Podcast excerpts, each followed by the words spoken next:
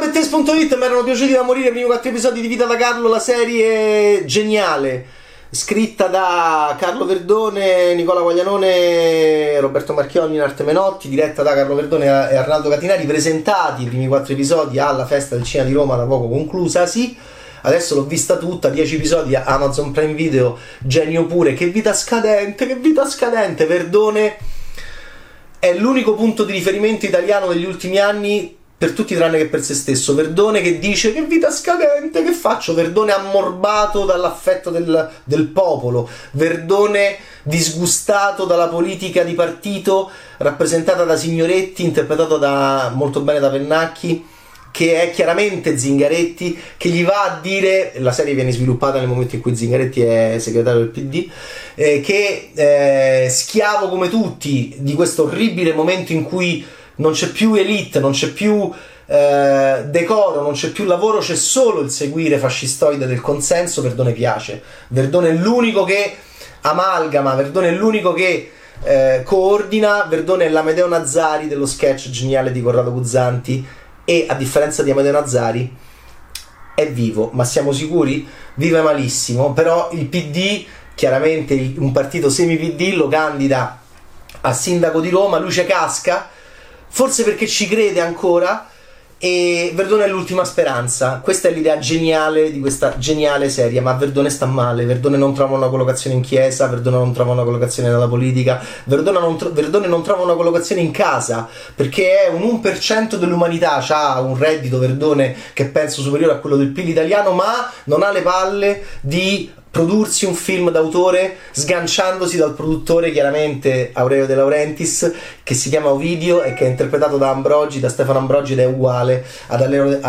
Aurelio De Laurentiis, e gli chiede di fare i film come iconi, mentre Verdone sono anni che anche a noi critici ci ammorba con questa idea che vorrebbe fare il cinema d'autore, e uno dice beh insomma John Landis si è prodotto l'uomo americano a Londra da solo perché non glielo volevano produrre a 31 anni, Moretti idem, insomma perché non te lo produci? Allora mi piace questa serie da morire perché finalmente c'è un'autocritica, c'è una messa in esposizione, in esibizione di pulsioni, sensi di colpa, incubi, defiance, perché Verdone non è in chiesa, non è nel partito, non è in casa, non è tra i giovani, perché Verdone vede anche questi figli che vanno via, soprattutto questa figlia. Verdone non è nel mondo femminile perché ha questa figlia fortissima interpretata da una ragazza gigantesca che è in contatto con il mondo asiatico, ma Verdone lo confonde con la Cina e invece è coreano, ovviamente, che è una gag che noi vediamo in tantissimi film nordamericani. Anche alla Mostra del Cinema di Venezia c'era quello di Ana Lili Lampur che aveva questa battuta, ed è molto molto divertente come gag perché la troviamo costantemente anche in Reservation Dogs, la serie Taika Waititi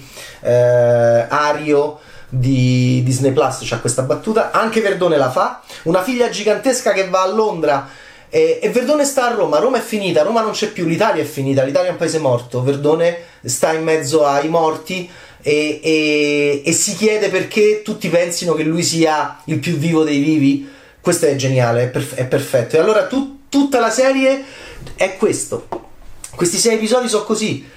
Verdone va al cimitero perché succede qualcosa alla tomba di famiglia, è sempre attaccato Verdone Parasite, Bong Joon-ho perché è così impaccato di soldi che l'ex fidanzato della figlia, Chicco, simpatico, al quale Verdone si affezionerà, gli si installa in casa con la tenda, Parasite, Bong Joon-ho. Verdone quindi 1% dell'umanità, con un 99% che gli va addosso, che siamo noi, disperati, ma Verdone sapete che c'è? È più disperato di noi. Io ho rivalutato la mia vita vedendo la vita di Verdone in Vita da Carlo serie TV, divertentissimo. Va in convento, prova a cercare conforto in convento e trova un simil Marrazzo che Verdone giudica moralmente perché dice tu quelle cose non le dovevi fare. Questo poi ha avuto a che fare, a differenza di Marrazzo, con minorenni, e trova questo simil Marrazzo che anche lui gli chiede aiuto e Verdone dice basta, ma qualcuno che aiuti me, trova Morgan, ma Morgan è più sereno di lui, e geniale il cameo di Morgan, geniale, Morgan canta in chiesa, Morgan è serafico, Morgan è tranquillo, mentre Verdone no, e mentre tutto intorno fa rumore, non c'è più lavoro, non c'è più decoro in questa Italia fascistoide, schifosa, di consenso assoluto, dove tutti puntano su Verdone perché Verdone ha consenso, perché Verdone è l'unica figura che sembra poter rassicurare un paese completamente allo sbando da anni e anni e anni e anni, Quindi è una serie serissima, è la cosa più politica che ha fatto Carlo Verdone negli ultimi anni, più d'autore, ed è così divertente che lui continuamente insegue il film d'autore, Incroci di ombre, che sarà orribile secondo noi, che se lui lo dovesse fare, che è il film che lui vorrebbe fare, mentre ha Ovidio De Laurentiis che ogni volta gli dice no, faccia i film vecchi, faccia ride, e tutta Roma gli chiede di farla ridere e di dargli una rassicurazione. Magnifico. Incubi, sogni, un amore sentimentale, una possibilità con Anita Caprioli, che è la sua farmacista, la sua passione per le medicine, anche questa da ridere. Però Verdone, devo dire che anche un episodio è diciamo a favore dei giovani e della libertà sessuale delle donne, molto bello per esempio l'episodio 5, che è sempre tragicomico ma vede Verdone schierato e schierarsi a favore della libertà di scelta sessuale della donna oggi in Italia, e questa è una presa di posizione politica. E quindi, e poi si va avanti con ma che è successo alla tomba di famiglia, ma che succede con questo partito che mi candida, ma io posso fare il sindaco, comincia ad andare alle tribune elettorali dove lo massacrano, però poi ci incontra pure Ferrero, che si candida pure Ferrero, tutto può succedere in questo paese senza senso, e questa serie è la serie perfetta per raccontare questo paese senza senso, e dove tutti chiediamo il senso a Verdone, che dice ma quanto è scadente la mia vita, che sta più disperato di noi. Tutto questo fino a, e se è una delusione, gente che se vuole suicidare, Calabresi, e che chiede l'aiuto di chi? Di Verdone. C'era la stalker Erminia negli episodi prima di questi qua, che mi aveva fatto impazzire. Insomma, io voglio la seconda stagione, la trovo un'idea geniale, non mi aspettavo, stimo Verdone, ma non mi aspettavo che potesse essere così forte da mostrare questa sua debolezza davanti a tutti, una debolezza esistenziale, una debolezza politica, che però lo rende forte, perché Verdone adesso è tra noi, Verdone si è completamente denudato davanti a noi, e con tutte le sue fragilità, con tutte le sue frustrazioni, perché questo film d'autore lui lo vuole fare da anni ma non lo fa, e io penso invece che abbia fatto una cosa molto autoriale, molto sincera